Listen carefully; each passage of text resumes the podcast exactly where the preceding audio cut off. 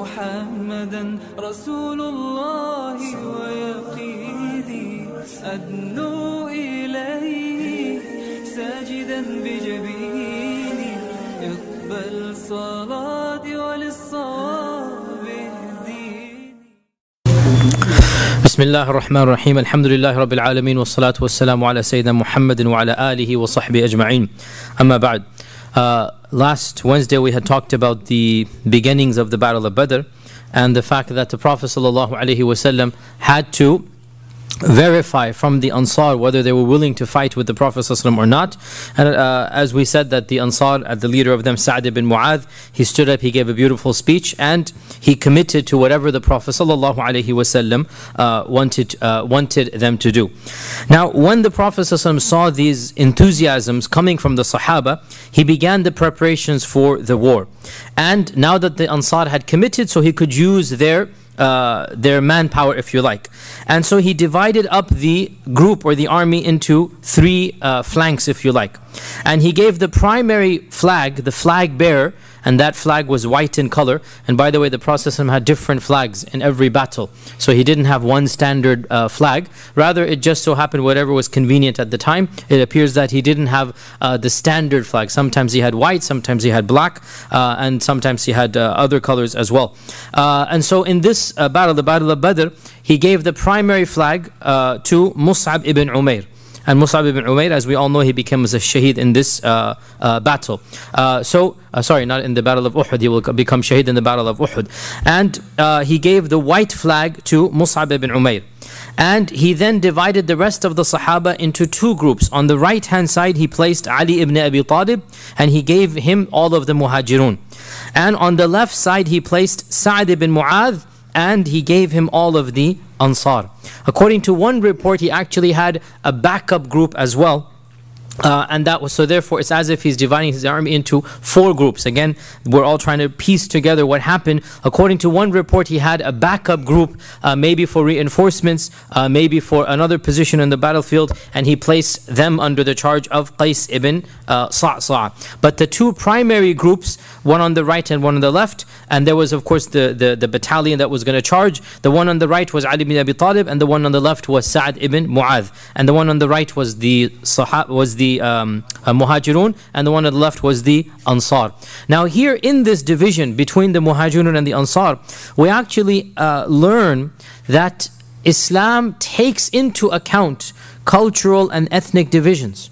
In that the, the, the Ansar were given one group and the Muhajirun were given another group. Why is this? Because every person is more familiar with his own ethnicity, his own people. The Muhajirun knew each other better and the Ansar knew each other better.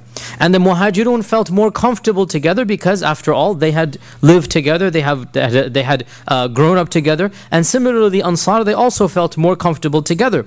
And therefore, we learn from this that the attitude of some Muslims to ignore culture completely or to ignore any type of ethnic division, this is an extreme. Allah Azza wa Jal clearly says, We have made you uh, shu'ub and qaba'il. And shu'ub means large, uh, large qabilas, if you like. The, the mother qabilas is translated as nations, but the concept of nation is a modern concept, as you know. Shu'ub means uh, basically maybe races or ethnicities. So one sha'ab is the Arab sha'ab, another sha'ab is the Indian sha'ab. So this is like shu'ub. And then qaba'il is the sub-tribes. Qaba'il is the actual tribe. This is Quraysh, this is Hudhayl, this is the uh, Banu Murrah. And so Allah is saying, I have made you all of these different ethnicities and different uh, tribes so that you may, لتعارف, will get to know one another. In other words, uh, this is a tangent of the tafsir, if all of humanity had been the same, how would you stand out? If everybody was exactly the same, how would you stand out? So the fact that we have different faces, different looks, different tastes, different cultures, each one of us has a personal identity. Each one of us has a specific background, if you like. So the point being here that the Prophet ﷺ took advantage of this ethnic division basically by putting each group to itself. And there is no doubt that you just look around you that birds of a feather flock together, that people of a particular area will congregate, will socialize more than people from another area. And there's nothing inherently un Islamic about this as long as it's not taken to an extreme, right? And here we have this division of the Ansar and the uh, Muhajirun. Also, notice that the Prophet ﷺ put in charge of them. Both of the uh, leaders were young, dynamic visionaries. Ali ibn Abi Talib on the one side and Sa'd ibn Mu'adh on the other. And both of them were of their noblemen, i.e., Ali is considered to be of the noble, and Sa'd ibn Mu'adh, as we know, he was also considered to be of the future leader of the Ansar. And once again, there is this uh, pragmatism, there is this reality that you cannot deny that there are certain people in every community they are more respected than others, right? We have some people have this utopic notion everybody's exactly the same. No, they are not. Some people have qualities that set them apart from others. Some people have leadership. Some people have charisma. Some people have those qualities that make them respected amongst their peers. And the Prophet ﷺ did not choose a nobody. He did not choose a person unknown. He chose those people who would have had the respect of their respective ethnicities, right? Ali is the uh, great grandson of, of Abdul Muttalib. Ali is the cream of the, uh, the, the crop of the Quraysh. Uh, he is the young man coming up. So the Quraysh all admire and love him. His lineage, his father, everything is perfect. After all, his father is Abu Talib, and he was the chieftain of the Banu Hashim. And of course, on the side of the Ansar, Sa'd ibn Mu'adh, uh, he was going to become, as you know, the leader, if you like, uh, of the Ansar, uh, had he not died his shaheed death, as we'll come to inshallah, and his time in the seerah. So once again, an element of pragmatism that we look to our community. Not everybody is respected the same. And when you give positions of leadership, you need to give it to those people who are respected in the community. Why? This is a time of war. You need you cannot have a person who, who whom others will say, Why are you put in charge of me? What makes you better than me? And again, there is an element of uh, taking into account the differences of people. Also notice that the person who was chosen to be the flag bearer, and the flag bearer is in some of the flag bearer, of course, he is not the leader. The flag bearer is not the leader. The flag bearer is the one who positions the army. He is the central point. He is the focus, right? So he has an honorary position, and he chose somebody whom uh, both the Ansar and the Muhajirun could basically look up to, and that is Mus'ab ibn Umair. He is a Muhajir, so he is Qurashi. And yet, he is the earliest of the people to immigrate to Medina. And therefore, the respect that he has amongst the Ansar is unparalleled.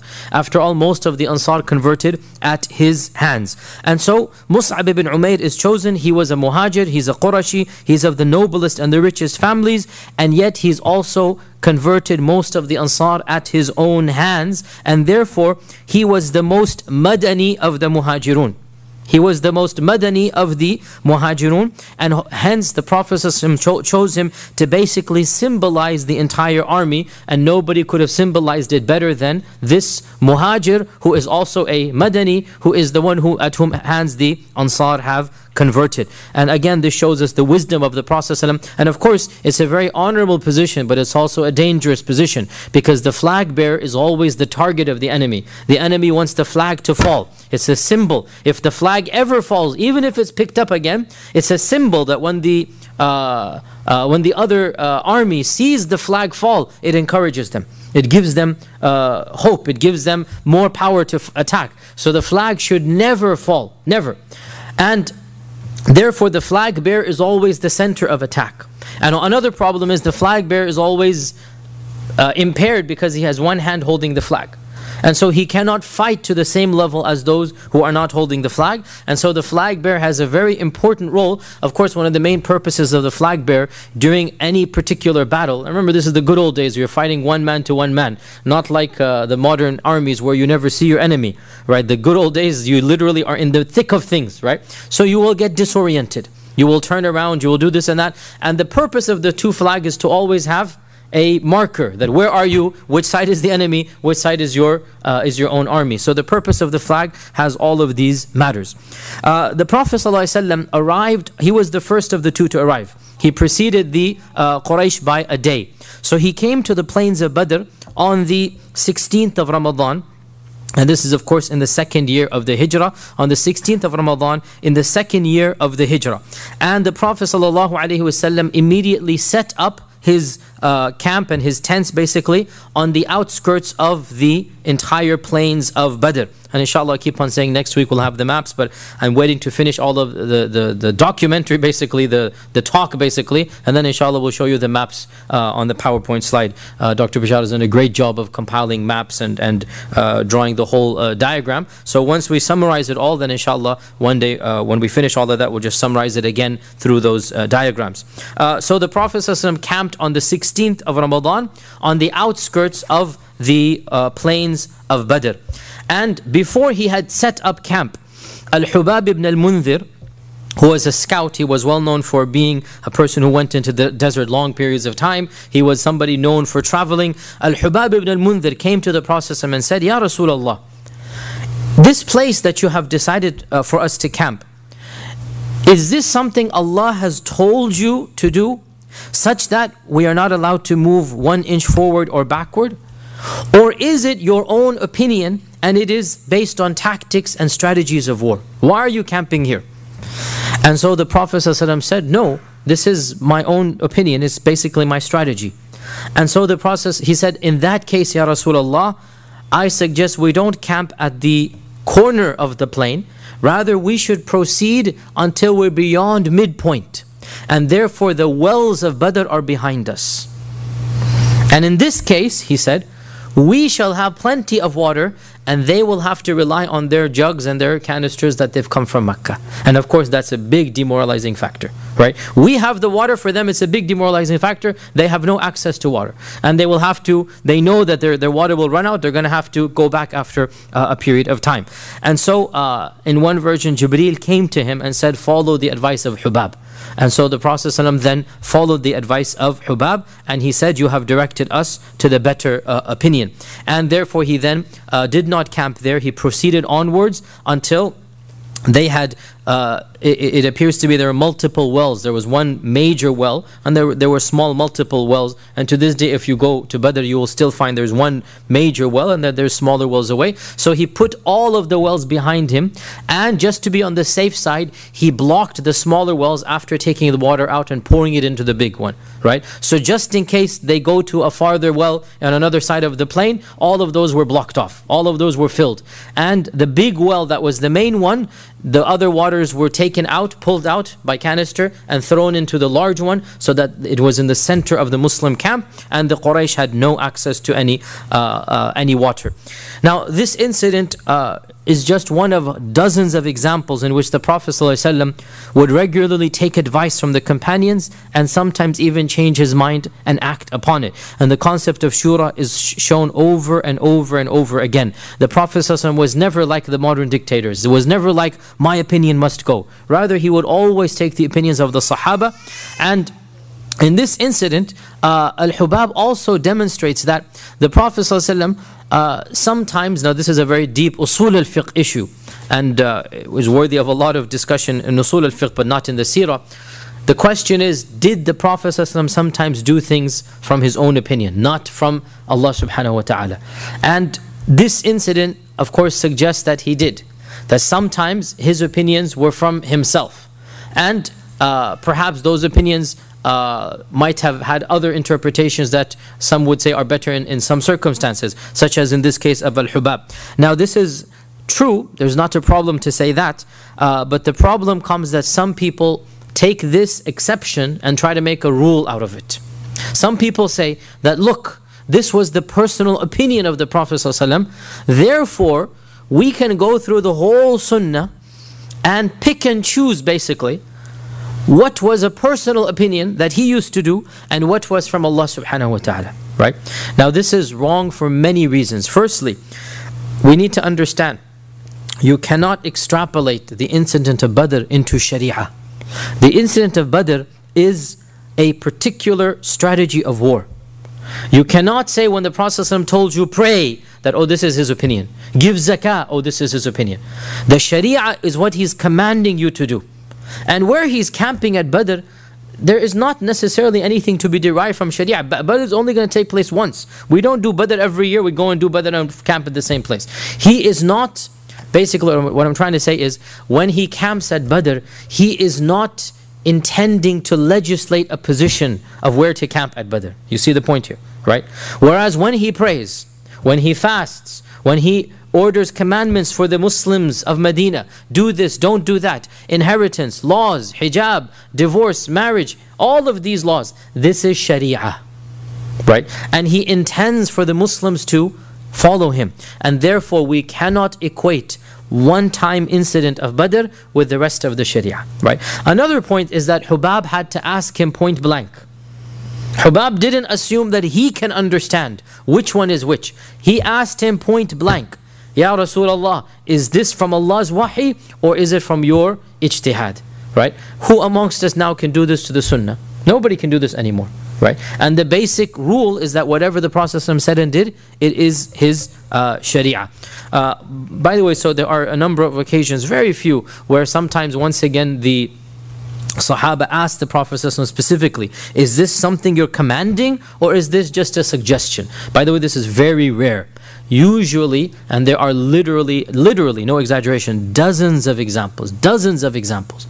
Usually, when the Sahaba heard something, they would apply it so literally, they would apply it so literally, it sometimes borders on the unimaginable. Like, how is this possible, even, right?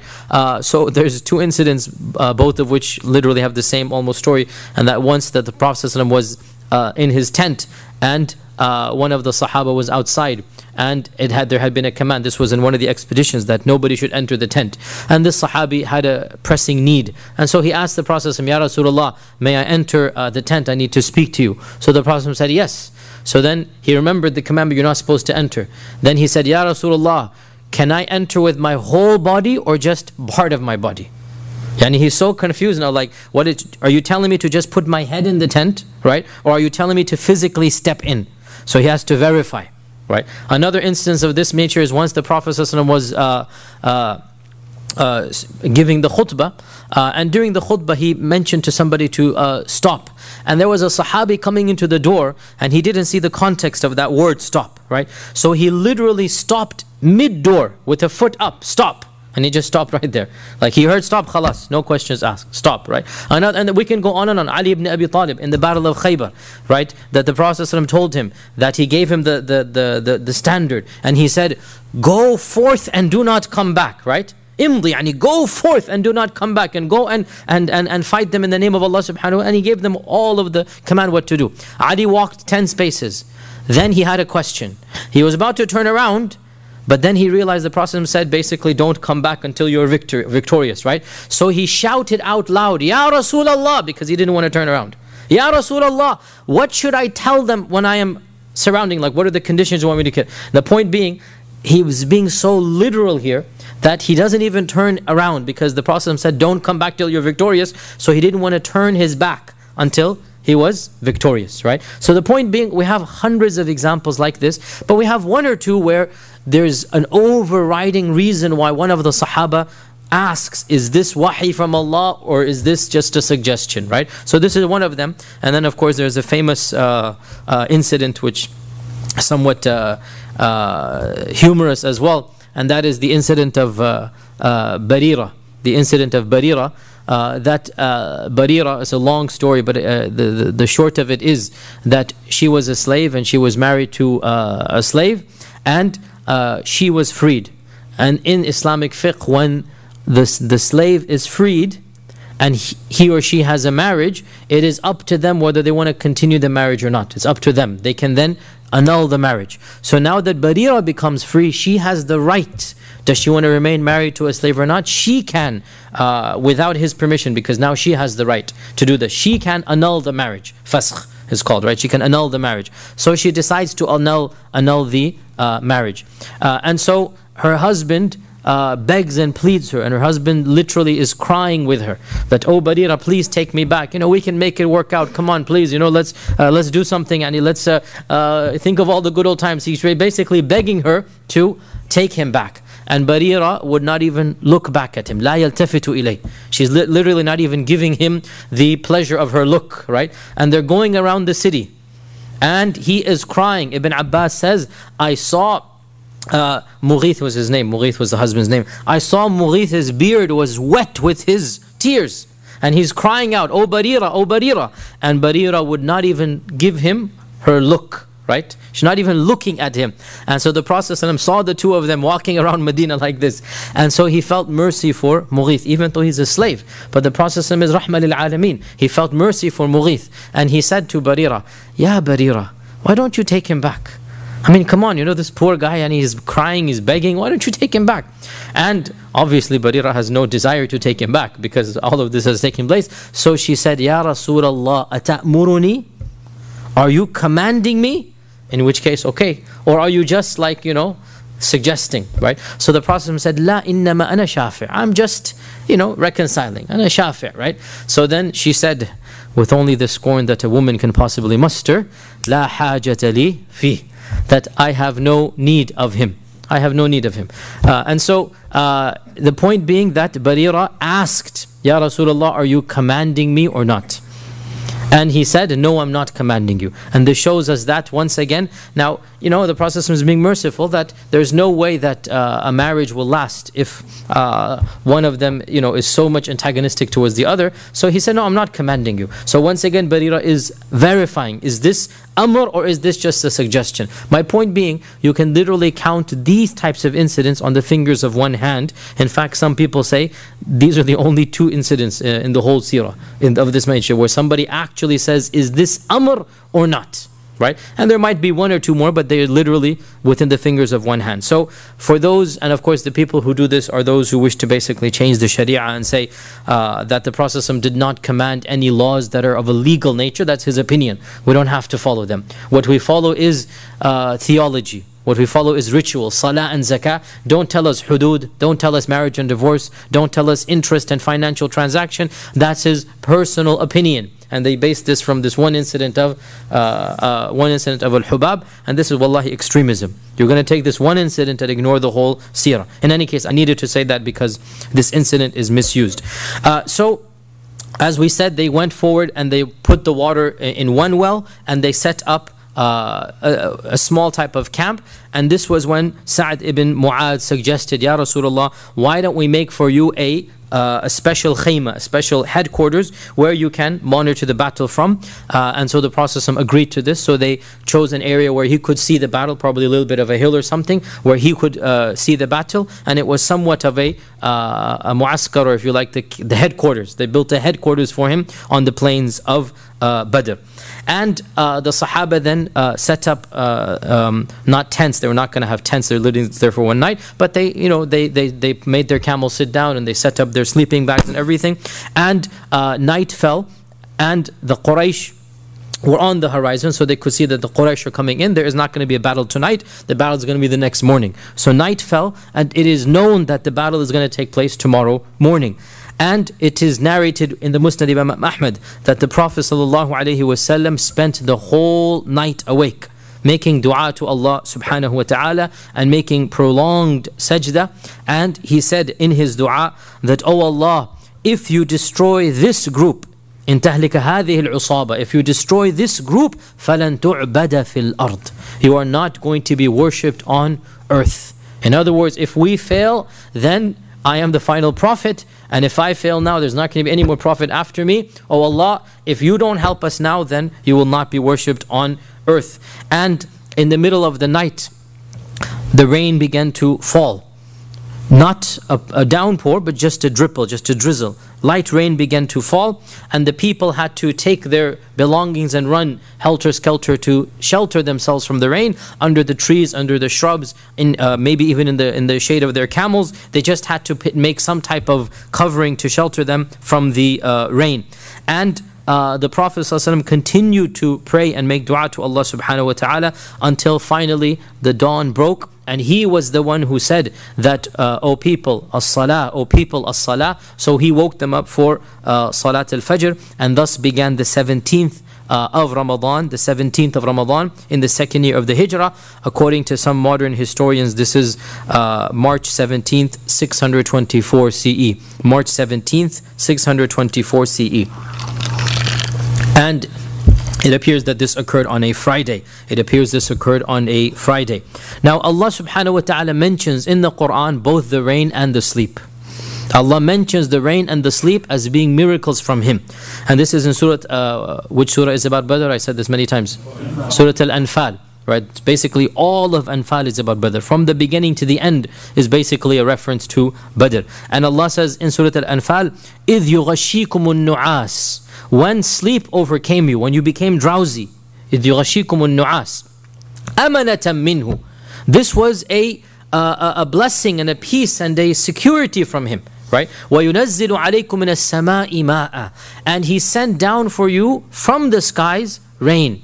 لِيُطَهِّرَكُم بِهِ To purify you. So there was a physical uh, benefit as well. That you are dirty, you are disheveled, you're tired, the rain will cleanse you. It's like a fresh bath. لِيُطَهِّرَكُم بِهِ وَيُذْهِبَ عَنْكُمْ رِجِزَ الشَّيْطَانِ And there was a spiritual bath, physical bath and a spiritual bath, that the rijj or the filth of shaitan will be wiped away. And then there's another benefit, three benefits. وَلِيُثَبِّتَ بِهِ الْأَقْدَامِ And to make your uh, footsteps firm. So when it rains just a little bit, so when there's no rain, the desert sand is very difficult to walk in. It's literally, as many of you know this, like you put your sand in it, you feet in it, and it goes down. You put your feet in it, it goes down. You, so, no rain is difficult to walk. A lot of rain is impossible to walk. It will become muddy. Just the right amount of rain will make it firm like the uh, cement, if you like. Just the right amount of rain, it will make it firm. And Allah caused their side of the field to become firm. And Allah Azza wa Jal made their side of the field firm to the footsteps. لِيُثَبِّتَ بِهِ akadam To make the qadam, to make the footsteps very firm.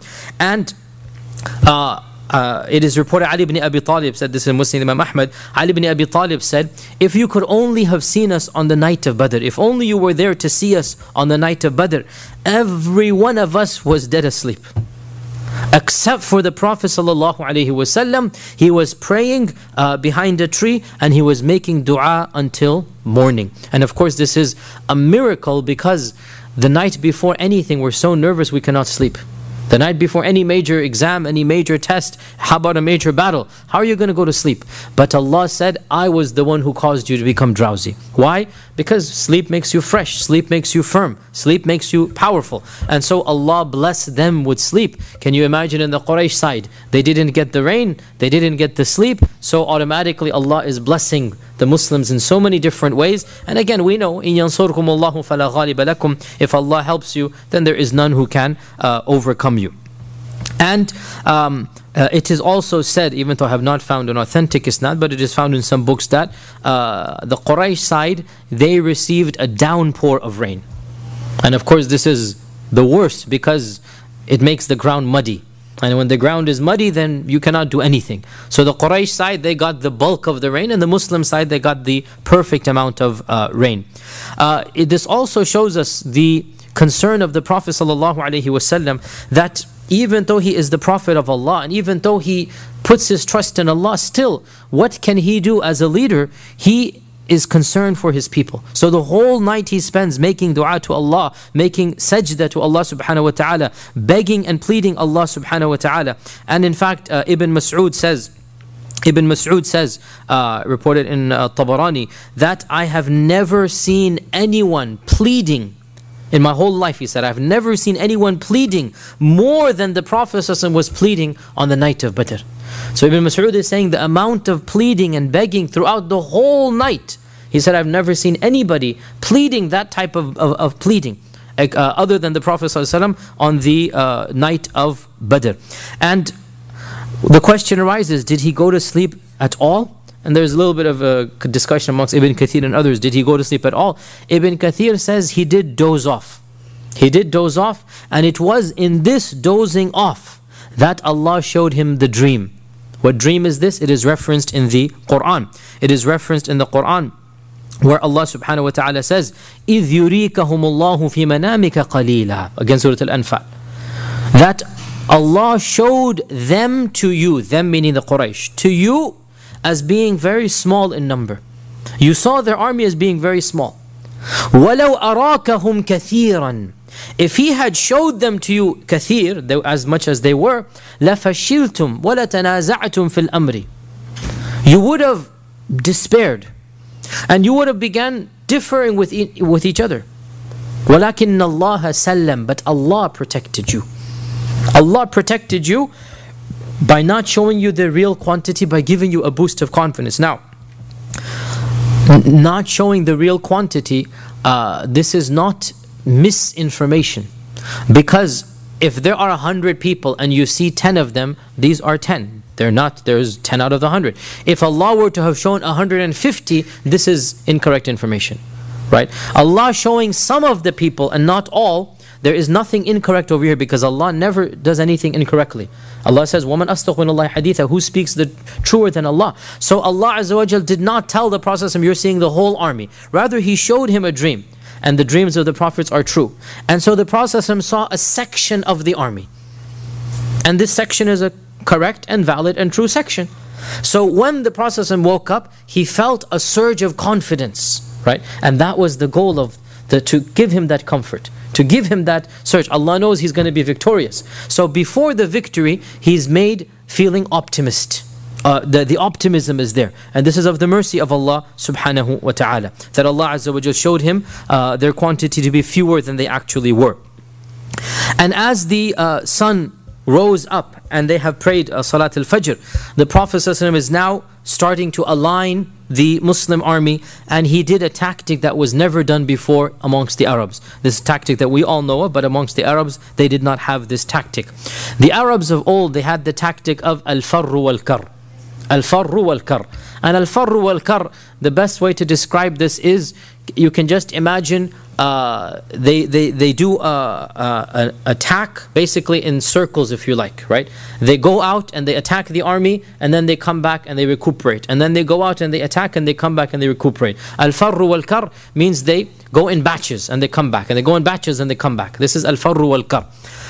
The tactic of the Prophet is the modern tactic that we are all used to, and that is military battalions marching in rows. All of them in rows. And Allah Azza wa Jal references this uh, in the Quran إن الله يحب الذين يقاتلون في سبيله صفا كأنهم بنيان مرصوص Of course, uh, modern military maneuvers, we all know that that is the most effective way. That you have rows upon rows, literally, and all modern uh, you know, armies, what do they do? They learn to march in rows.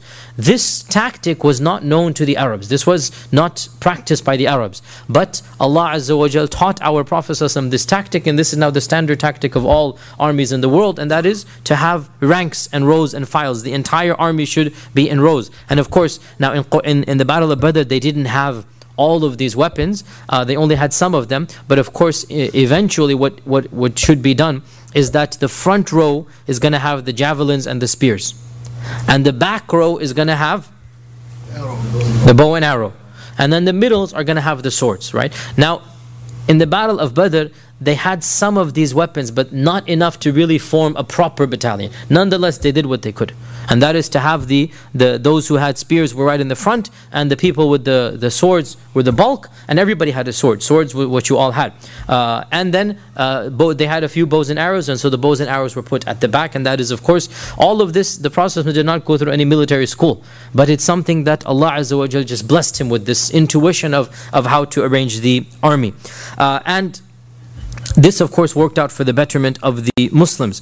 Uh, and the Prophet ﷺ was walking between the rows, straightening them like he straightens the rows for salah.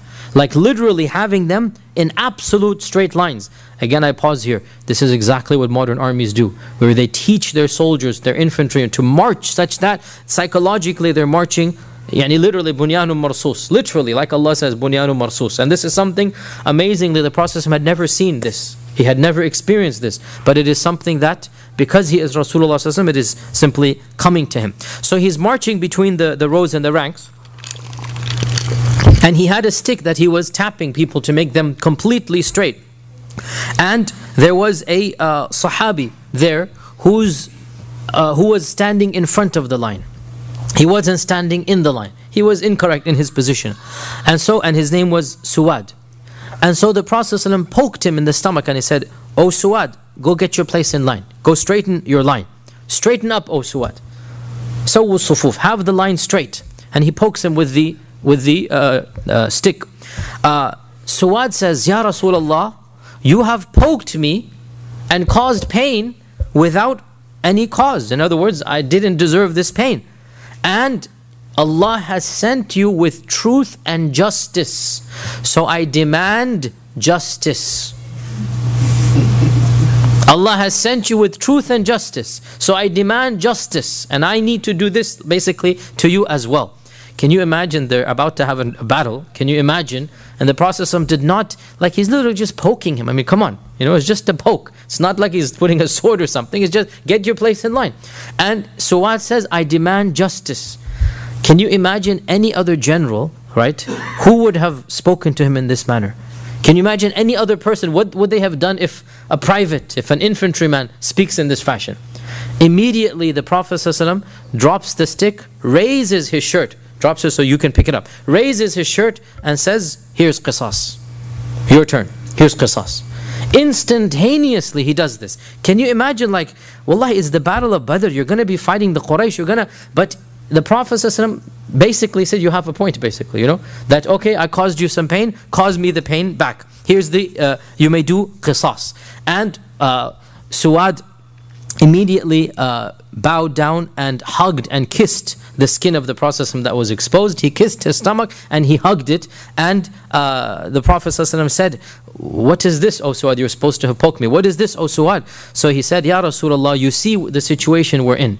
You see the situation we're in, and so if we die, if I die, I wish that my last breath or my last time be that my skin touch your skin before my death right of course he didn't die in that battle but the point being now this is also a genius here right look at how he's thinking that when the Prophet pokes him instantaneously, he thinks of a plot basically to kiss the Prophet, to hug the Prophet. How else is he going to do this? So uh, the Prophet made dua for him and uh, asked Allah to bless him. And again, yani again, this obvious here. I mean, the ideal uh, role model that was set by the Prophet in the sight of Allah Subhanahu wa Taala when it comes to rights and privileges and wrongs and dhulm, everybody is the same. Kings and the peasant, they are all under the Sharia of Allah Subhanahu wa Taala, and that is why the Prophet was so literal. He said, "You know, yes, you're right." I shouldn't have poked you without any reason. That you're caused pain. And what is this pain? What is the poke? I mean, wallah, you do this, we do much more to our kids and our loved ones every day, right? But the Prophet said, You're right. And instantaneously he raised his shirt, and this shows us his humility, his humbleness.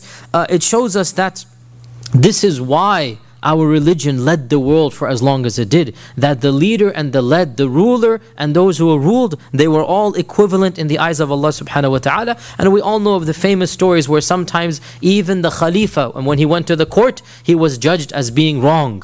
And the famous story of the Jew and Ali ibn Abi Talib, where uh, when Ali was taken to court, the judge ruled against him right? And Ali accepted that judgment, and the Jew immediately accepted Islam, and he said, This religion that causes a judge to judge against the Khalifa has to be the religion of truth. And this is why Islam was what it was once upon uh, a time. Uh, nonetheless, so the Prophet ﷺ made dua for Suwad and uh, continue, uh, continue to go down and making the rows uh, straight as the sun is rising and finally the two armies can see one another so we can say this is probably around 7 7.30 in the morning. The sun is just about rising here.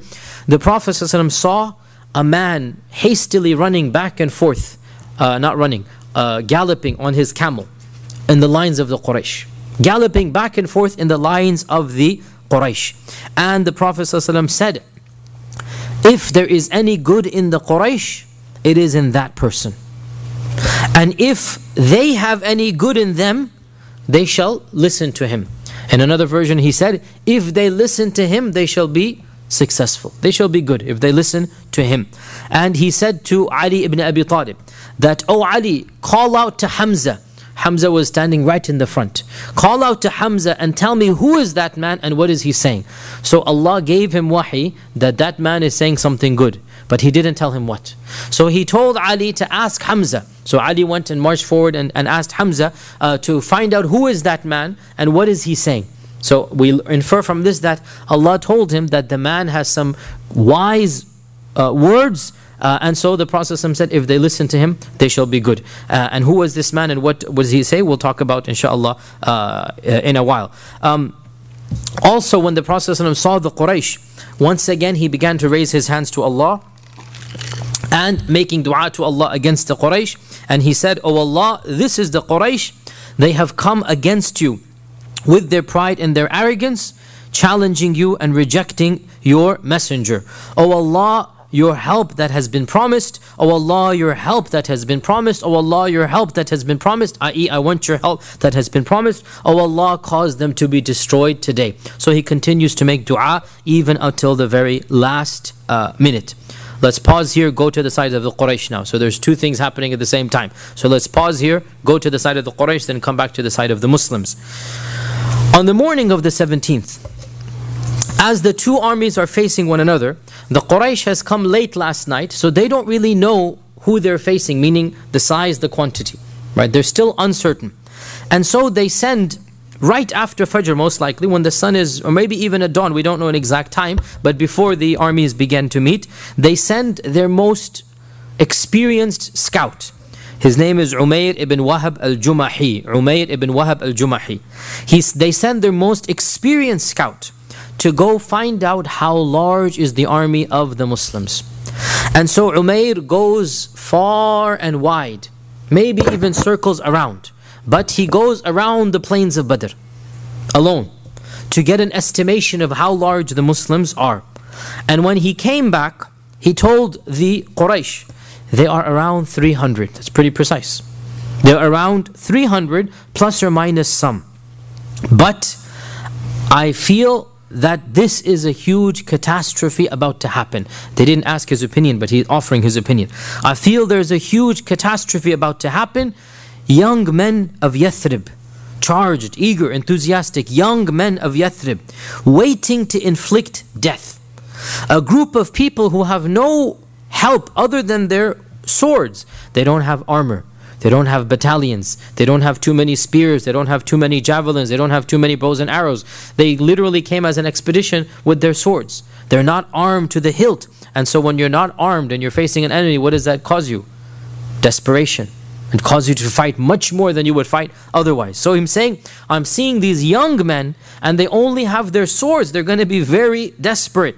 By Allah, I don't think that you will be able to kill any one amongst them until they kill at least one of you.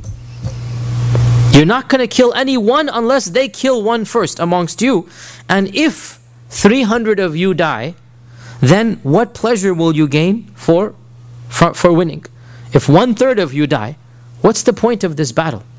Now do as you please. So uh, Umayr gave him his advice. And it was an honest assessment that the, that the Muslims did not have weaponry, they didn't have horses, they didn't have armor, they only had their fighting swords, but they had a determination that you guys don't have. I sense in them fear, uh, not fear, sorry. I sense in them, uh, what's, a, what's a good word here? Bravery, not fear. I sense in them determination, is a good word here. I sense in them determination that even if you kill them, they will kill an equivalent number of you. 300 of you will die before you're able to get them. So, what's the point of returning back to Mecca when your brother, your cousin, your father, when one of you is going to be dead, one out of every three of you will be uh, dead? And uh, Abu Jahl said, We didn't ask for your advice, we just wanted the quantity. We didn't ask for your advice. Who are you to tell us what to do? Uh, another person who's strongly opposed to the war, so now that they're actually facing the army, still there are people who don't want to fight. We already mentioned in our last lesson that more than one third of the Quraysh has already returned. Right, when they found out that the caravan of Abu Sufyan was safe, more than 300 uh, people returned of different tribes. So there's already a, a, a dispute. We already mentioned that Umayyah, Utbah, they didn't want to go. That Abu Jahl had enticed them and said, Look, let's just camp at Badr and sing for three days and get drunk for three days and let the people hear that we're not scared of anybody. So there's talk of war, but there's still hope there's not going to be a battle. That's the uh, position right now. Another person, therefore, who's stopping the battle is Hakim ibn Hizam. Hakim ibn Hizam. Hakim ibn Hizam, his son was a Sahabi, and his son was on the other side, Hizam ibn Hakim. So don't get confused. Hakim ibn Hizam. So the Sahabi is Hizam ibn Hakim ibn Hizam. So the father, grandfather, sorry, the son and the grandson are, men, are the same name. So don't get confused. The father is on this side, the son is on that side. Hakim ibn Hizam. Hakim ibn Hizam did not want war as well. And he went to Utbah ibn Rabi'ah. Utbah ibn Rabi'ah who has been not wanting war from day one. Utbah ibn Rabi'ah who's basically tried his best that the Quraysh never fight. And Utbah who has been grudgingly coming to the army. He did not want to be here. And so he goes to Utbah. Why does he go to Utbah? Because he knows Utbah is not eager for war. And so he goes to Utbah and he encourages him to mediate a truce. How can you uh, make sure there's no battle today? And so Hakim asks Utbah that why don't you take on the blood money of the uh, Hadrami, Amr al-Hadrami, pause here. Amr al-Hadrami, he was killed in the Sariyatul Nakhla, if you remember.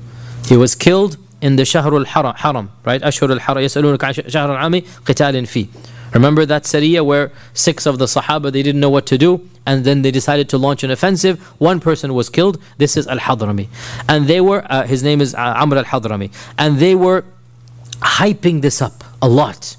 And they were saying, These are the people who killed Al Hadrami, and we have to revenge the blood of Hadrami. And they attacked Al Hadrami in the Haram, during the Haram, in the area of the Haram, right? So they're making a big deal. Wallahi, we find the same types of sloganeering to this day that these are the people who did this and who did that, and they don't see what they themselves have done. The same type of one sidedness, right? Always we see this. So the Quraysh are doing the same thing. These are the people who have killed Al Hadrami, and they're making a very big deal of Al Hadrami. So there's blood now in the air. People want revenge revenge for Hadrami. Like we have to defend our wounded and our fallen. We hear the same cry to this day. No matter what it means, we have to defend Al Hadrami's honor.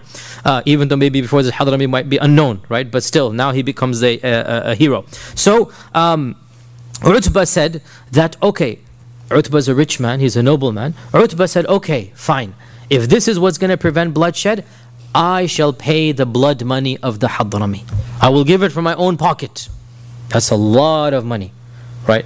I will give the blood money. You all know blood money. We don't have to go over blood money, huh? When somebody is killed or dies, you play, you pay blood money, and blood money is supposed to be given by those who killed. But then, if somebody else gives it for peace, this was accepted by Islam and by the Quraysh before. This was accepted for peace. If you give the blood money, then you're not supposed to fight. So uh, Utbah says, "I will give the blood money," and he made a speech to the relatives of Al Hadrami, the extended relatives of Al Hadrami, saying that, look, I will give the blood money, stop chanting his name basically. Stop making him to be the cause.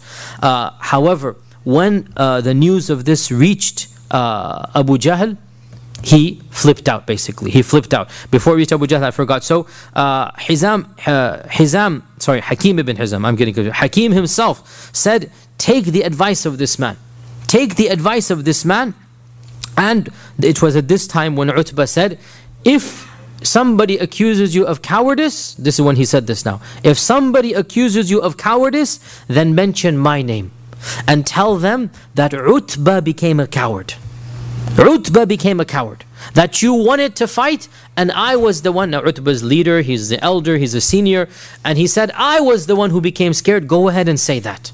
As long as it's going to avoid uh, bloodshed uh, even though you know he has to defend his honor, even though you know I'm not a coward, he's not a coward. Everybody knows he's not a coward. But he says, if somebody then blames you, you were cowards for not fighting, mention my name and say, you weren't cowards, I became cowardly, and you didn't fight because of me. For by Allah, what will you gain by fighting this man?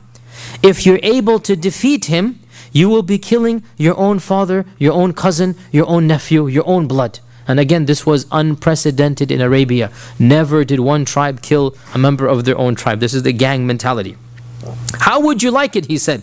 How would you like it that you are amongst the murderers of your own nephews and uncles and sons, meaning even if you don't kill him, somebody in your side of the army will kill your father, will kill your son, will kill your, your brother. How will you like it to see somebody who killed your own brother? Now he's evoking jahiliyyah here.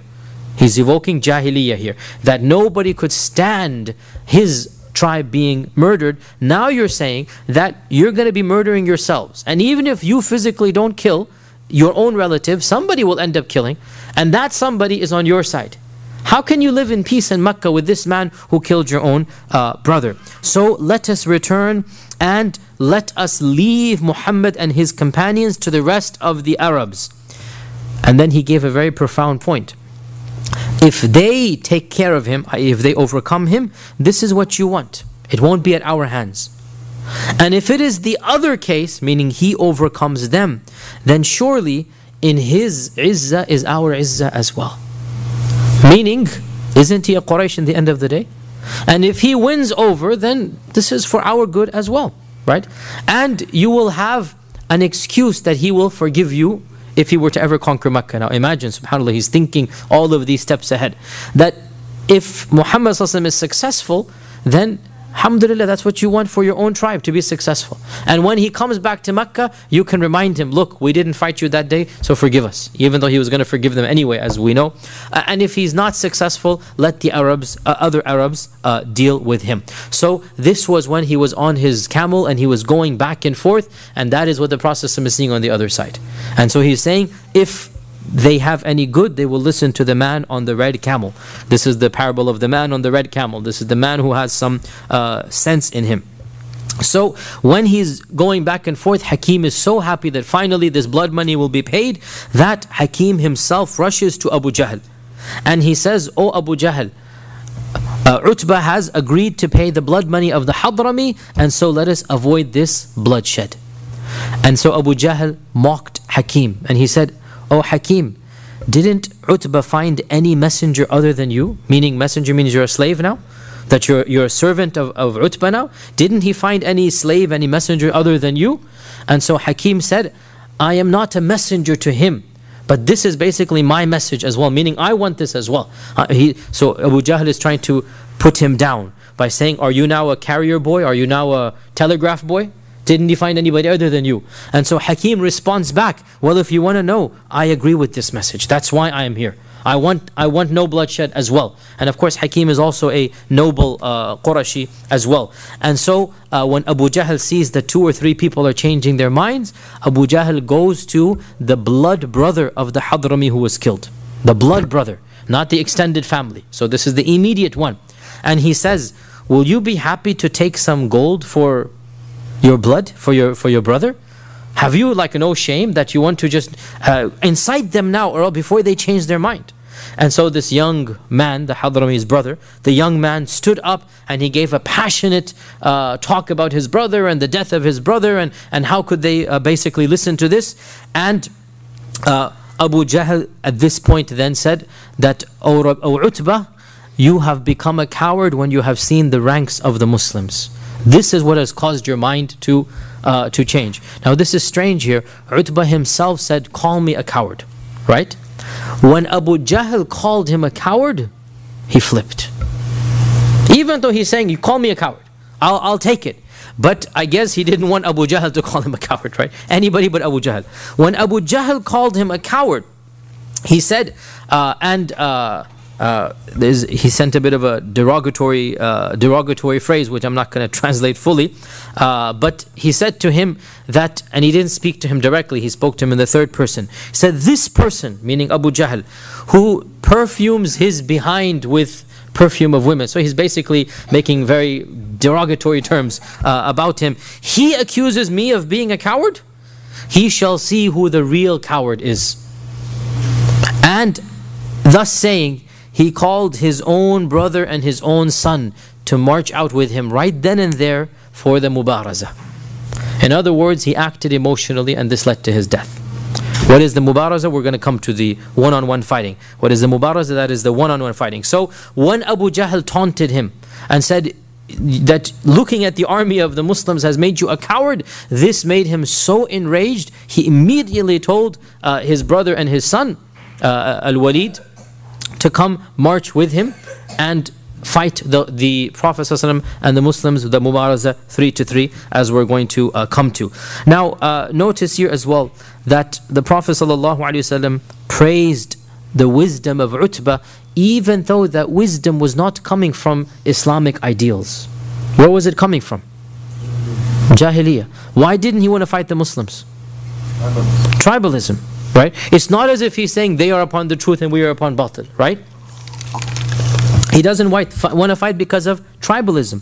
But this ideal of his, of not fighting, is a good ideal. And what he is saying makes a lot of sense. How could you fight your own brother and your own cousin?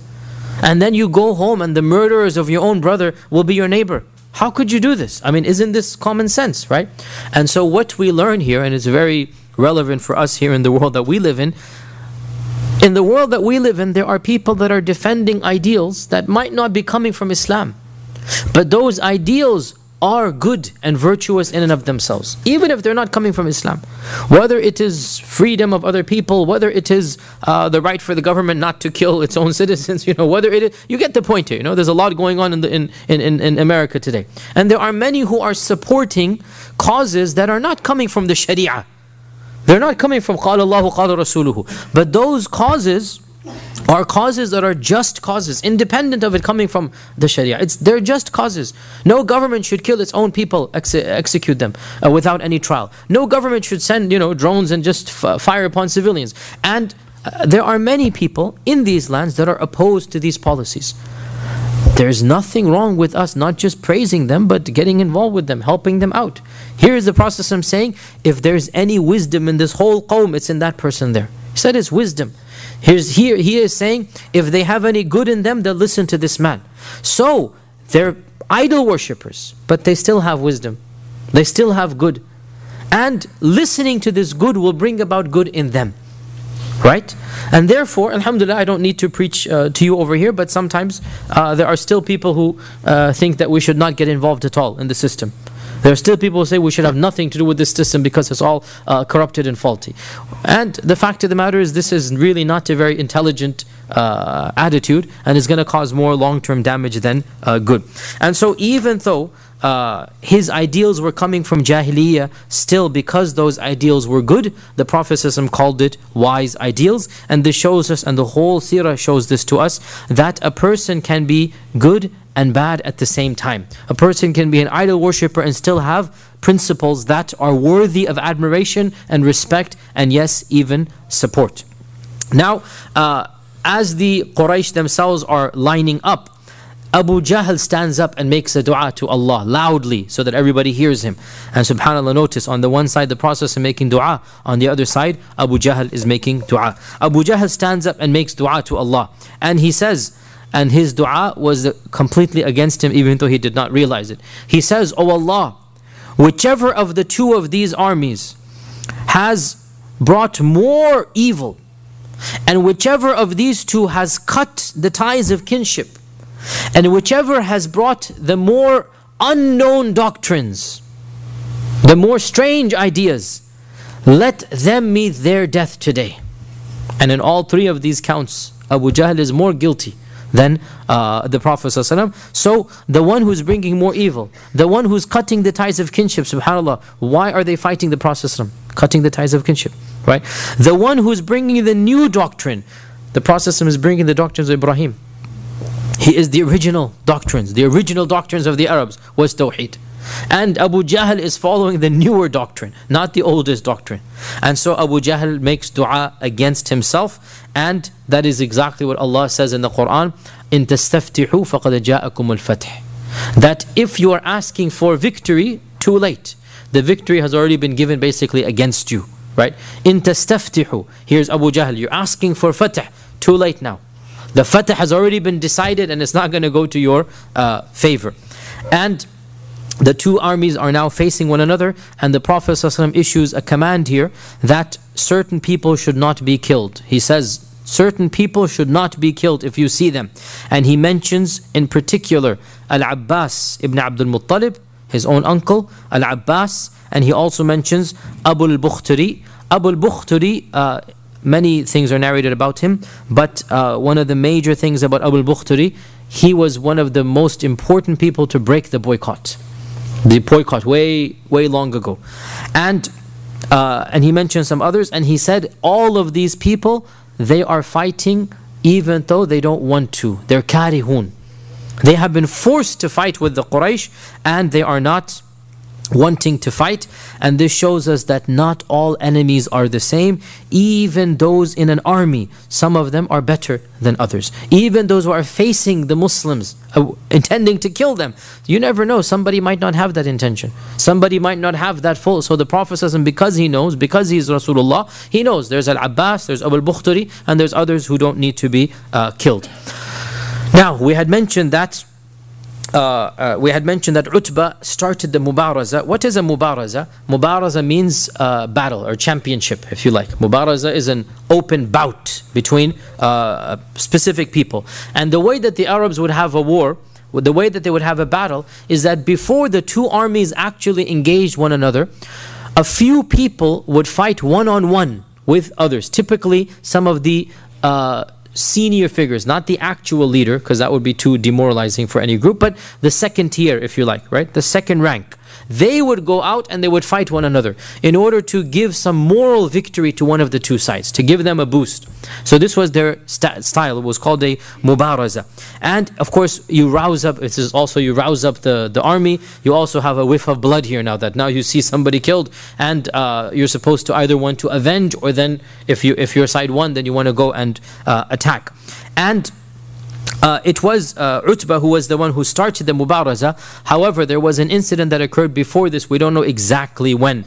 Was whether it was the night before or whether it was early morning of the 17th. The books of Sirah don't mention.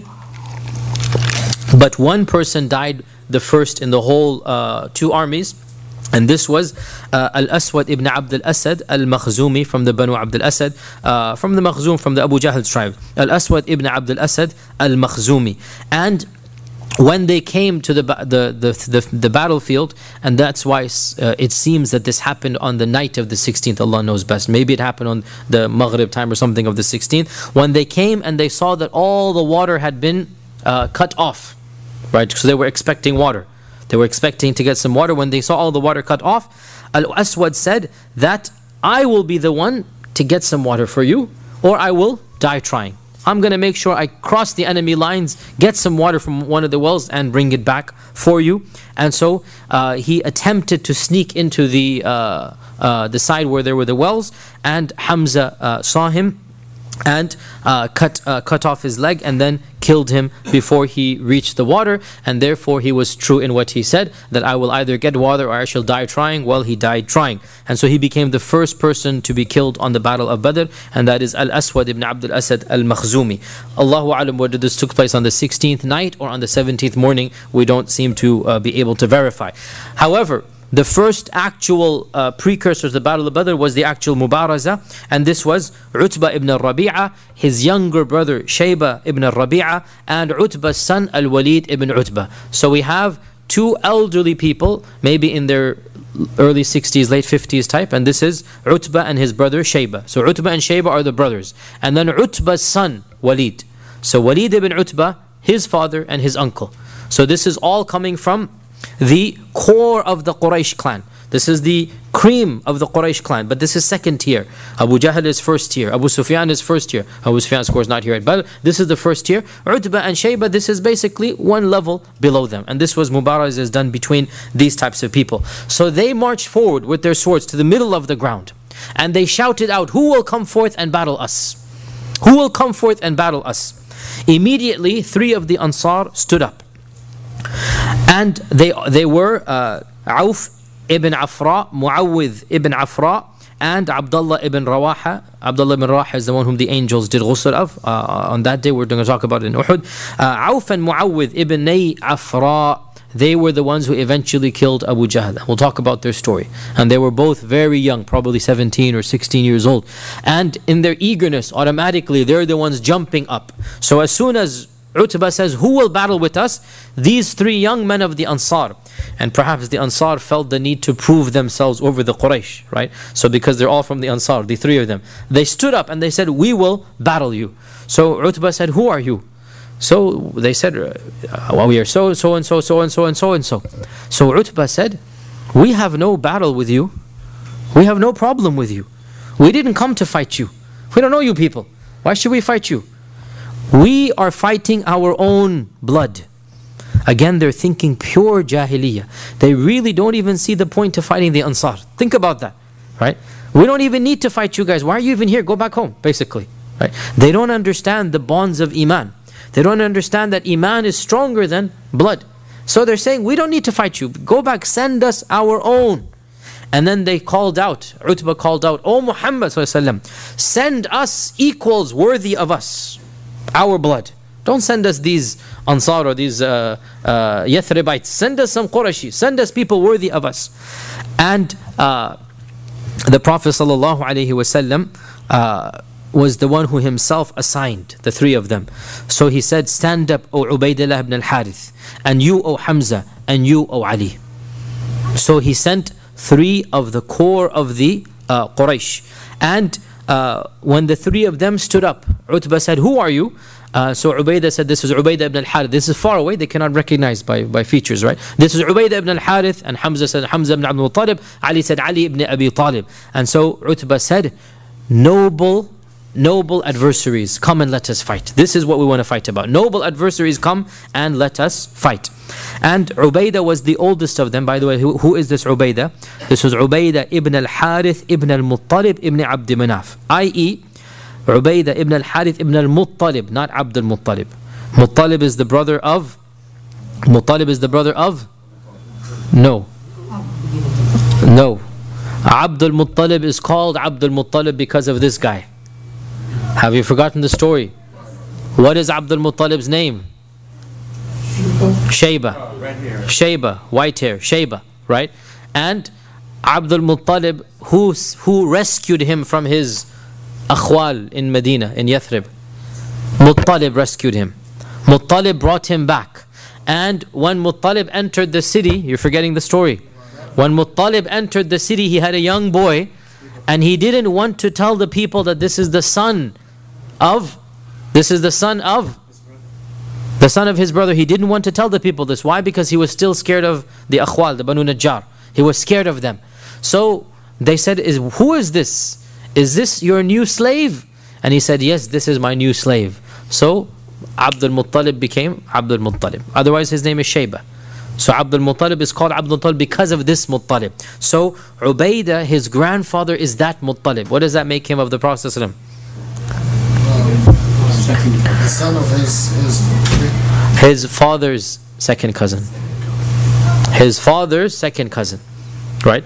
And he is the uh, he is coming from the core. He is he is uh, coming from the core. Uh, he's not Banu Hashim, by the way, because Muttalib's brother was Hashim, Abdul Muttalib ibn Hashim. He's not Banu Hashim. He is Banu Abd Manaf. Clear? So he's one of the seniors of the Banu Abd Manaf, not of the Banu Hashim, but still they're all Quraysh. They're all Quraysh. So he sends Ubaidah ibn al-Harith and he was the eldest. He was the oldest amongst them. And uh, uh, Ubaidah is the oldest, so he automatically goes towards Utbah, and Utbah is the oldest amongst them. Right? And uh, Hamza, who is the middle, he goes to Utbah's younger brother, and that is Shayba. So Hamza is the middle aged one, and he goes to Shayba, the middle aged one. And then, of course, the two youngsters are Ali on the one hand and Al Walid ibn Utbah on the other, right? So automatically, each one goes to somebody who's worthy of the opponent. And of course, common sense. There's no need to. By the way, some of the books of hadith mention changes around here, but this is Ibn Ishaq's uh, pairing, and honestly, is the only logical pairing right? It's the only logical pairing that each one is by age, and this is what we expect. It's common sense that everyone will find find somebody for uh, his own uh, age group, and it is said that both Hamza and Ali, the younger of the two, both Hamza and Ali instantaneously pounced on their opponents and they were able to kill them without a single injury to themselves. Details are not mentioned. All we know is that both Hamza and Ali, uh, they exchanged some blows, but no blow was able to come on them and they managed to kill their uh, opponents. And as for uh, uh as for Ubaidah, Ubaidah, Utbah managed to slice his leg off in the battle, he managed to slice his leg off. Ubaidah fell down, and Utbah was about to kill him. But by that time, both Hamza and Ali had finished off the other two, and so they came to the rescue of uh, of uh, Ubaidah, and so they managed to kill uh, Utbah. And so the father, the son, and the uncle, or the, uh, the brother, if you like, all three of them died. Uh, all because of what? All because of what? Because he was insulted that Abu Jahl called him a coward. Think about how foolish that is. He was insulted that Abu Jahl called him a coward. And subhanAllah, look at Allah's qadr. These were not the worst of the Quraysh, neither were they the best, they were not the worst of the Quraysh. But their hamiyah, their tribalism, their, their what do you what do you want to call it? Like it's basically the, the arrogance of just look, my tribe, right? my tribe, whatever is my tribe, that is what is going to be done. Just because of this. Even though Utbah was not one who wanted to fight. But when your morals are not based upon Quran and Sunnah, when your morals are stemming from anything else, even if they have some wisdom, they're also going to have some false in them. And so in the end, all three lost their lives because of hamiyya, because of uh, overheated, if you like, uh, paganism. And Allah references this in the Quran, according to many tafsir, uh, scholars of tafsir, uh, in Surah Al-Hajj, verse 19. In Surah Al-Hajj, verse 19, Allah says, هذان خصمان اختصموا في ربهم هذان خصمان اختصموا في ربهم These are the two uh, people who are arguing, they're arguing about their Lord. According to the majority of the scholars of tafsir, هذان خصمان اختصموا في ربهم is a revelation regarding these two mubarazas basically. That one group has one position about their lord another group has another position about their lord. And ali ibn abi talib used to say that uh, I will be the first person who will ikhtasamu means they're going to argue in front of their Lord. I will be the first person who will argue on Yom al-Qiyamah because I was the one who was the first to kill on Badr and this ayah came down about me. And so this is one interpretation of Surah Al-Hajj verse 19. Surah Al-Hajj verse 19. So the Mubaraza proved to be a big, oh by the way, Ubaidah uh, was carried on the shoulders of Ali and Hamza, and he died a few days later uh, from the effects of the wounds because his whole leg was cut off, and they were not able to stop and cure that or stop the bleeding. And he was an elderly man uh, as it is, and so he uh, became an after effect shaheed, not in the battle. Not in the battle, but because of the wounds of the battle, he eventually died uh, a few days after this. So this was a big moral boost to the Muslims that it appeared that all three of their people came back safe and all three of the Quraysh had died. And of course this was just the the the initial victory. This was the appetizer that Allah gave to the Muslims uh, that eventually the whole victory would be theirs. And it is narrated in uh, uh, Sahih Muslim that when the Prophet sallallahu alaihi wasallam was lining up the army, he once again turned to face the Qibla and he raised his hands up to the skies. And he started making dua to Allah Azza wa Jal, O Allah, fulfill your promise to me. O Allah, give me what you had promised. O Allah, if this group is destroyed, you shall not be worshipped on earth. The same dua he is making, uh, he was making the last night. And he raised his hands completely to the skies, i.e., not just over here. He raised his hands completely to the skies. And this is one of the three postures that we learn from the Sunnah about how to make dua. The most common posture is to put your hands out like this, straight out like this. This is the most common posture, right? And I have said many, many times, the palms have to be outwards and not inwards. This is the biggest mistake people make is they make it inwards. And you, the Prophet explicitly said, do not ask Allah from the backs of your palms. Ask Allah from the inside of your palms. We don't ask Allah like this. We ask Allah like this. The palms have to be open. This is the most common way.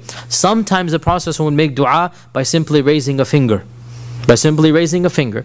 Uh, and this is especially for dhikr or istighfar. Astaghfirullah, astaghfirullah, astaghfirullah. He would just raise a finger. So this too is uh, allowed for dua and dhikr. And very rarely, very rarely, he would raise his hands all the way up to the heavens. All the way up.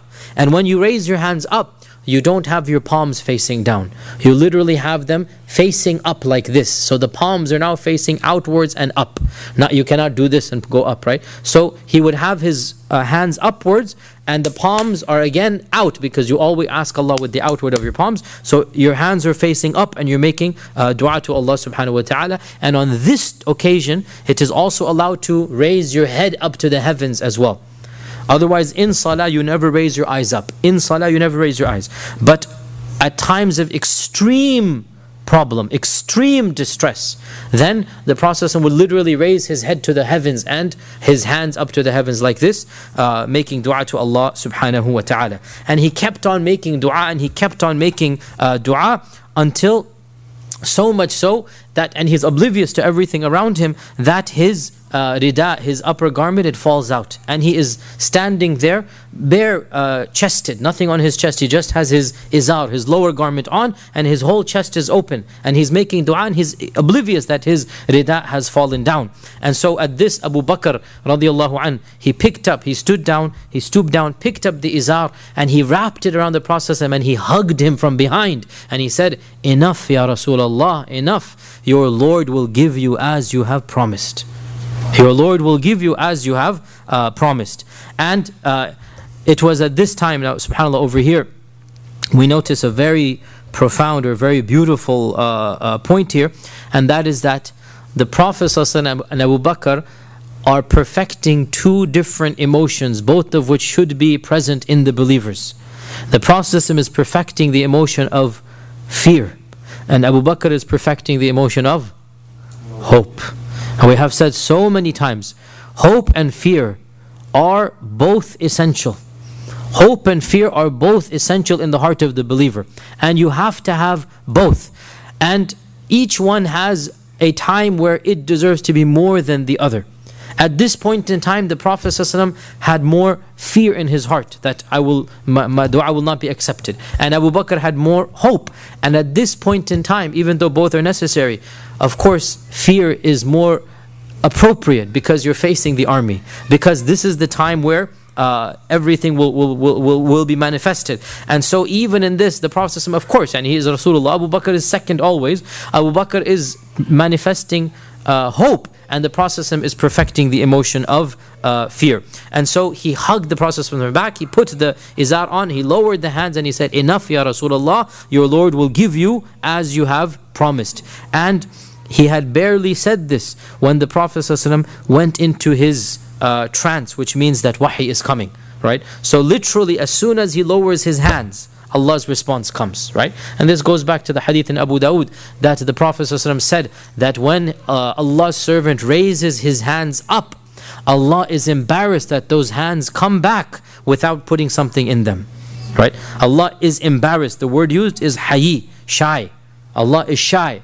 You know, just like when uh, a beggar comes to one of us, he keeps on begging, you just feel shy. Come on, you know, let me just give him something, right? And Allah, a'la, to Allah belongs the more perfect example. If any one of us with nobility feels shy when somebody comes and asks and asks and asks, how about Allah Azza wa Jal? How perfect is His nature? And how about His messenger is doing the asking? Right? How about Rasulullah is doing the asking? How can those hands come back without giving him something. So barely has those hands come down except that Jibreel comes with his wahi. And the wahi basically he closes his eyes, he appears tense, you can see that wahi is coming. And then when the wahi is lifted, uh, Ibn Mas'ud said he turned around and it was as if his face was the moon. And when he when the wahi is now lifted, whatever news is happening, it has made him so happy that his face is now like the moon and he tells Abu Bakr, Abshir ya Abu Bakr. You're telling me to calm down? I'm telling you, be happy. Abshir ya Abu Bakr. For indeed the help of Allah Azza wa Jal has come. The help of Allah Azza wa Jal has come. This is Jibreel. He's pointing now. This is Jibreel. He has worn his turban and he's holding on to the straps of his horse, guiding it through the uh, valley. And Allah revealed in the Quran that uh, uh, uh, that when you ask Allah Azza wa Jal, I shall help you بِأَلْفٍ مِّنَ الْمَلَائِكَةِ مُنزَلِينَ I shall send a thousand angels for your help and one for every one of them. They have a thousand, I'll send a thousand. And one angel could have taken care of all of them. But Allah Azza wa Jal is saying, don't worry. When you are asking for help, I will send down 1,000 angels to help you out. And the Prophet began reciting سيهزم الجمع ويولون الدبر سيهزم الجمع ويولون الدبر This is of course which surah?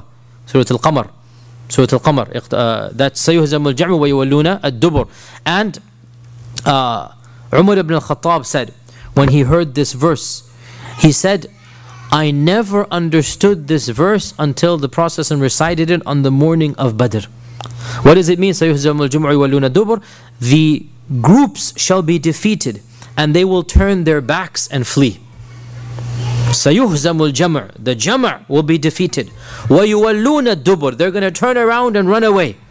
Umar said, I used to ask myself, which group is this? Where will they turn their backs? And when the Prophet recited it on the morning of Badr, I knew this group will be defeated and they will turn their backs and they shall uh, flee. And uh, inshallah, the time is, I think we cannot start the next. Uh, we'll just mention one thing that one incident, and then we have to start uh, the details of the particular battles. That the Prophet then stooped down, uh, picked up some rocks and pebbles, and he threw it towards the direction of the Quraysh, and he said, Shahatil wujuh. Shahatil wujuh, shahatil wujuh. May these faces be cursed. May these faces be cursed. And every single person in the army of the Quraysh felt blinded. They got something in their eye. They got something in their nostrils, even though it was one uh, one uh, throw that the Prophet ﷺ did, and it was literally maybe half a mile or something away. You could, you know, physically it's not going to go there. But Allah subhanahu wa ta'ala caused it to go to every one of the Quraysh. They were blinded by this. And Allah references this in the Quran. وَمَا رَمَيْتَ إِذْ رَمَيْتَ وَلَكِنَّ اللَّهَ رَمَى That when you threw, you did not throw, but Allah threw. It's a beautiful verse, right? When you threw, you did not throw, but Allah threw. In other words, you did throw. But it wasn't you that was throwing. It was Allah who was throwing. وَمَا رَمَيْتَ إِذْ رَمَيْتَ وَلَكِنَّ اللَّهَ Rama, and every single member of the uh, uh, Quraysh army, they, they felt themselves blinded. They had to cover up themselves. They had to uh, basically clean their nose and their eyes again. And of course, after this, the actual battle began. And inshallah, we will do that ta'ala uh, next Wednesday. And before I open the floor for a uh, question, reminder to myself and all of you, as you all know, uh, that tomorrow is the day of Arafah. And Insha'Allah ta'ala, we should all be fasting on the day of Arafah. The Prophet ﷺ gave those blessings of the day of Arafah that he gave to no other day of the year.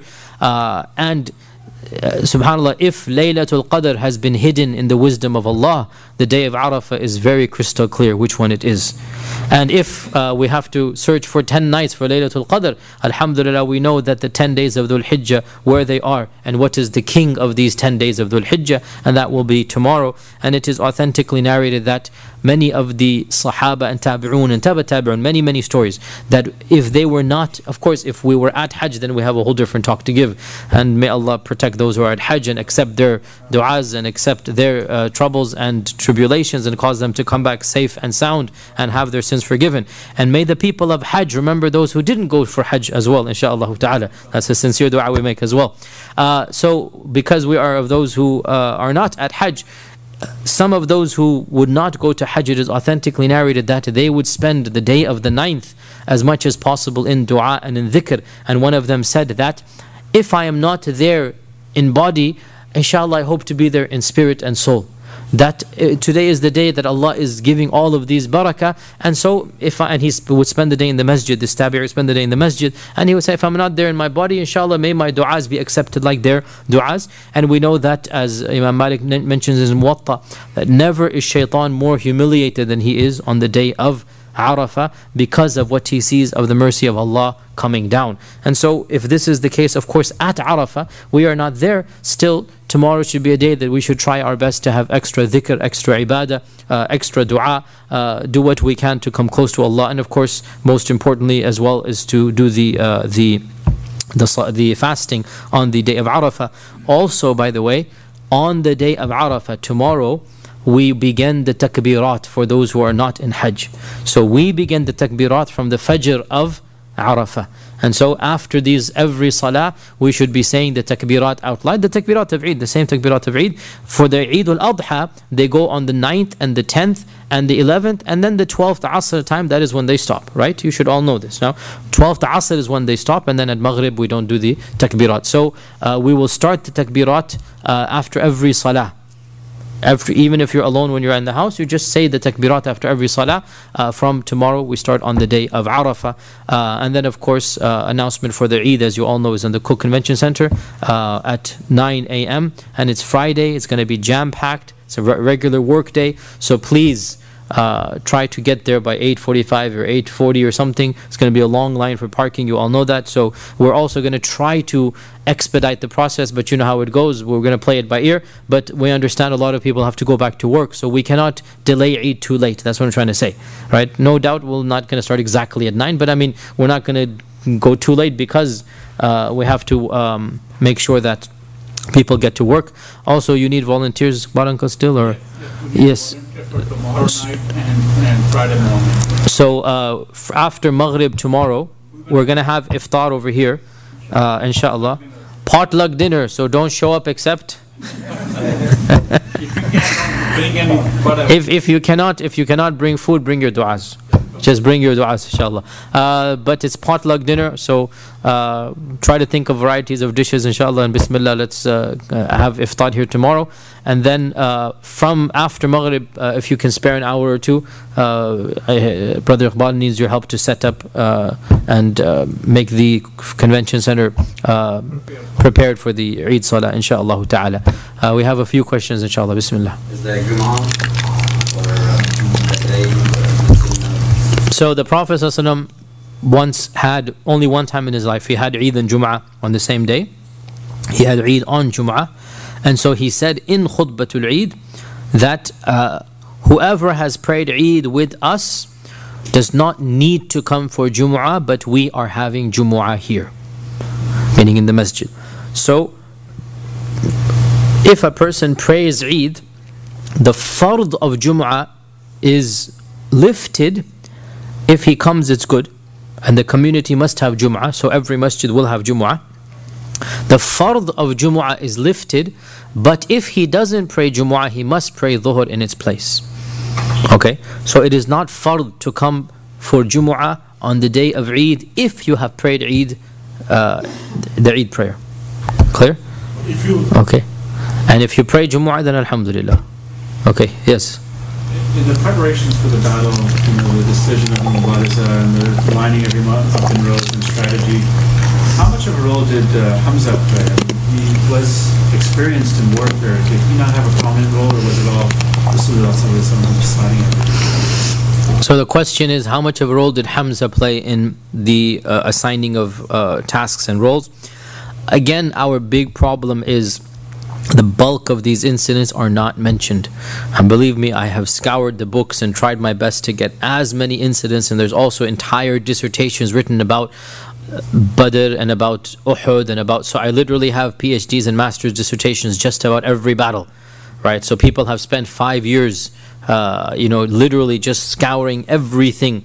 Uh, and I have, alhamdulillah, most of these dissertations at home. So I go through these and I go, th- and unfortunately, we don't have that many riwayat. I mean, as it is, uh, can you imagine any incident? How much can you record of it? As I have said many times, you know, how much can you actually record of it? So also, when the Prophet is there, you want to record what he's doing.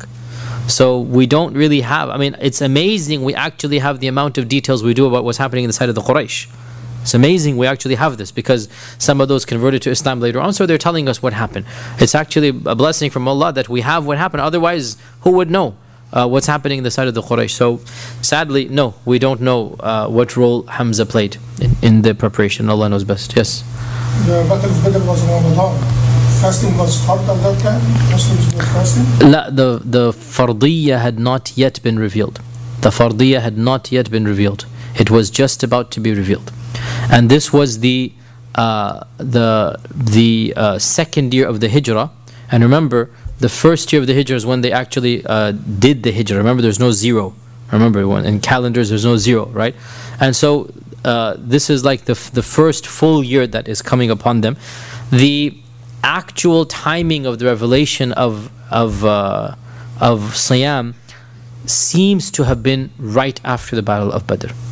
It seems to have been, and also remember that uh, the first year of Ramadan, Allah Azza wa Jal allowed those who were able to to give a fidya every day. Remember this, Surah Al-Baqarah, right? Fidya tut'amu miskin. That if you had the money, it wasn't that fard. There was much more lax. Whereas the n- year after that, فَمَنْ شَهِدَ مِنْكُمُ الشَّهْرَ فَلْيَصُمْهُ That's when it became. So again, all of the laws came down gradually. So Allah knows best. We don't have an exact date when the Siyam was revealed. We don't have. But because of the fact that there's no mention whatsoever of the fasting at this time, what people have inferred is that the revelation to fast came down aqiba means right after the battle of badr and this fits in perfectly to Surah Al Baqarah overall.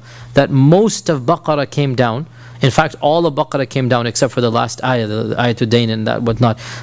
Pretty much all of Baqarah came down the first year and a half after the Hijrah right? So Baqarah is the earliest Madani revelation. So some of the revelations are right before Badr, such as the change of Qibla, and some of the revelations are, are during Badr. There's one or two ayat that reference Badr, and then uh, some of them are right after Badr. So we can say that the fasting, Allahu Alam, is right after the incident of Badr. But there's no exact date, so Allah knows best. Any question from the sisters before we break? Okay, final question from the brothers. Okay, Bismillah. We will then. Huh? We want to.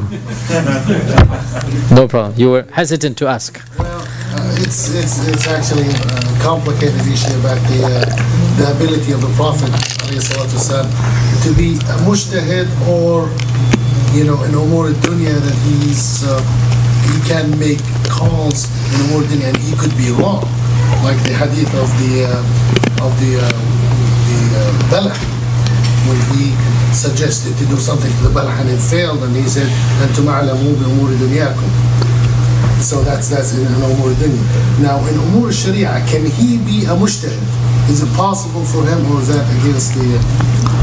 So this is a deep question and it's not easy to answer and every madhab has positions about this and this is a topic of usul al-fiqh. The question the brother is asking is, can the Prophet have a personal opinion in matters of the Sharia? He clearly can have a personal opinion in matters not related to Sharia. For example, where to put the army. This is a personal opinion in matters not related to the Sharia. Can he have personal opinions in matters related to the Sharia?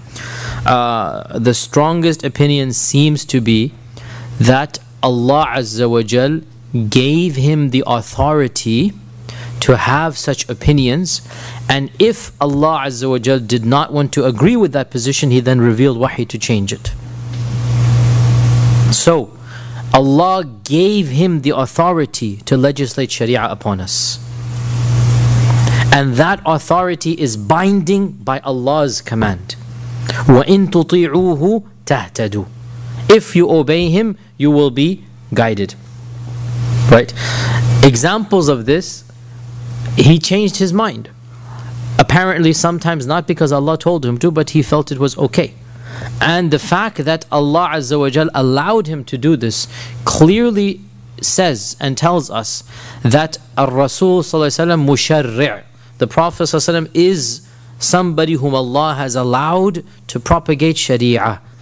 A classic example of this is uh, is the issue of men visiting graves. Issue of men visiting graves. The Prophet ﷺ prohibited men from visiting graves.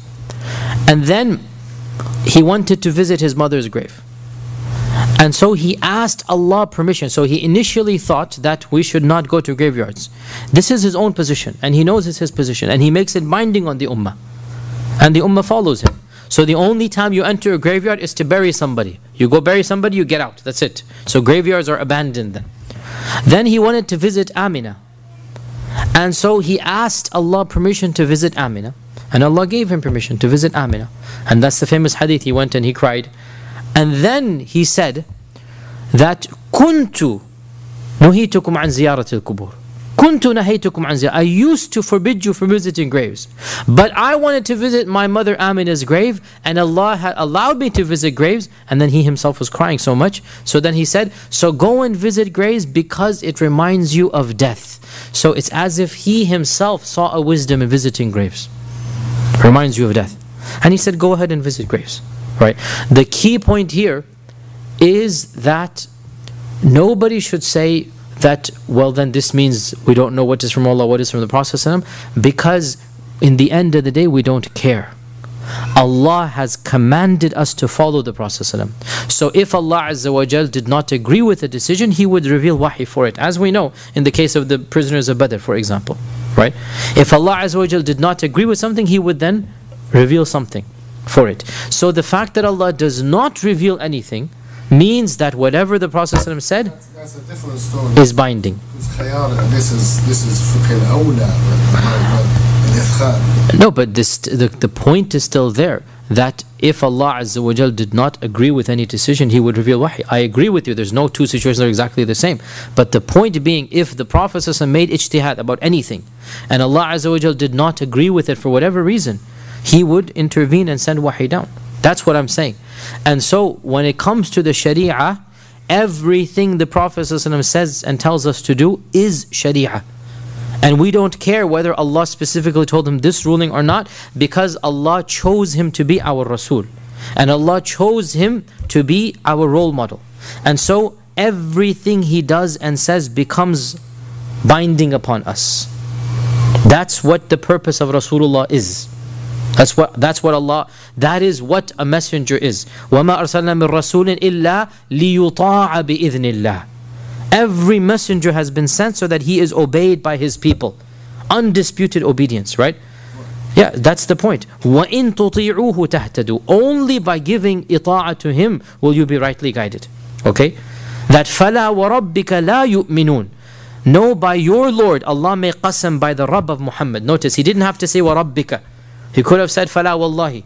Fala wa rabbik. Gave qasam by the Rabb of Muhammad to show that relationship, right? لا يؤمنون. they don't have iman. حتى يحكموك فيما شجر بينهم. Until they take you as their hakam. What does hakam mean? Ultimate judge right? About any dispute that they have. حتى يحكموك فيما شجر بينهم. ثم لا يجد في أنفسهم حرجا مما قضيت. And then they don't have something in their hearts against what you have said. ويسلموا تسليما and they submit wholeheartedly. You can't even in your heart feel why did the Prophet do that? Think about that. That goes right? against the ijtihad idea because the ijtihad idea has a possibility that he might have, he might be wrong. Like I, you, I, you didn't hear me clearly. If his ijtihad was not agreed by Allah, what did Allah do? He revealed something. And so and so yeah, but in his own lifetime it's going to come down. That's why the Sharia did go through some fine tuning. In his own lifetime it's going to come down. And uh, there are many instances of commands being back and forth.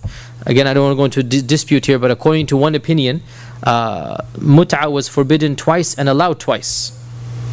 Back and forth and back and forth. Right? Another opinion says that lahm al uh, uh, donkeys, uh, al bighal, that was also forbidden twice and allowed twice. That there is some fine tuning going on. And there are other opinions as well. Sometimes uh, somebody suggested something to the Prophet and Allah Azza wa revealed something because of that suggestion. Now it's coming from Allah Azza wa but the suggestion came from another uh, companion. I mean, classic example is hijab. Umar was the one who said, Ya Rasulullah, shouldn't you know your wives and, and women be wearing the hijab? And Allah Azza wa Jal then revealed, and so Umar used to be proud and say, "Wafaqani Rabbi," or sorry, "Wafaqtu Rabbi fi thalath," right? That I agree with my Lord in three things. So you're opening up a door which could be very complicated, but there's no need to. I understand it. It's very easy. the bottom line is whatever the Prophet says is Sharia, as long as there's nothing that he himself does that goes against that. That's the bottom line. And this is all of the fuqaha basically say this. All of the fuqaha. So the issue is more theoretical. Can the Prophet have independent ijtihad? It's theoretical. Even if he did, you have to follow it. And he, do, he did. The strongest position is he did. He has ijtihad. He has ijtihad. Yes, but you have you are obliged to follow it. This is the strongest position. And Allah Azza wa Jalla knows best. Inshallah we will continue next Wednesday بإذن الله تعالى. Inshallah.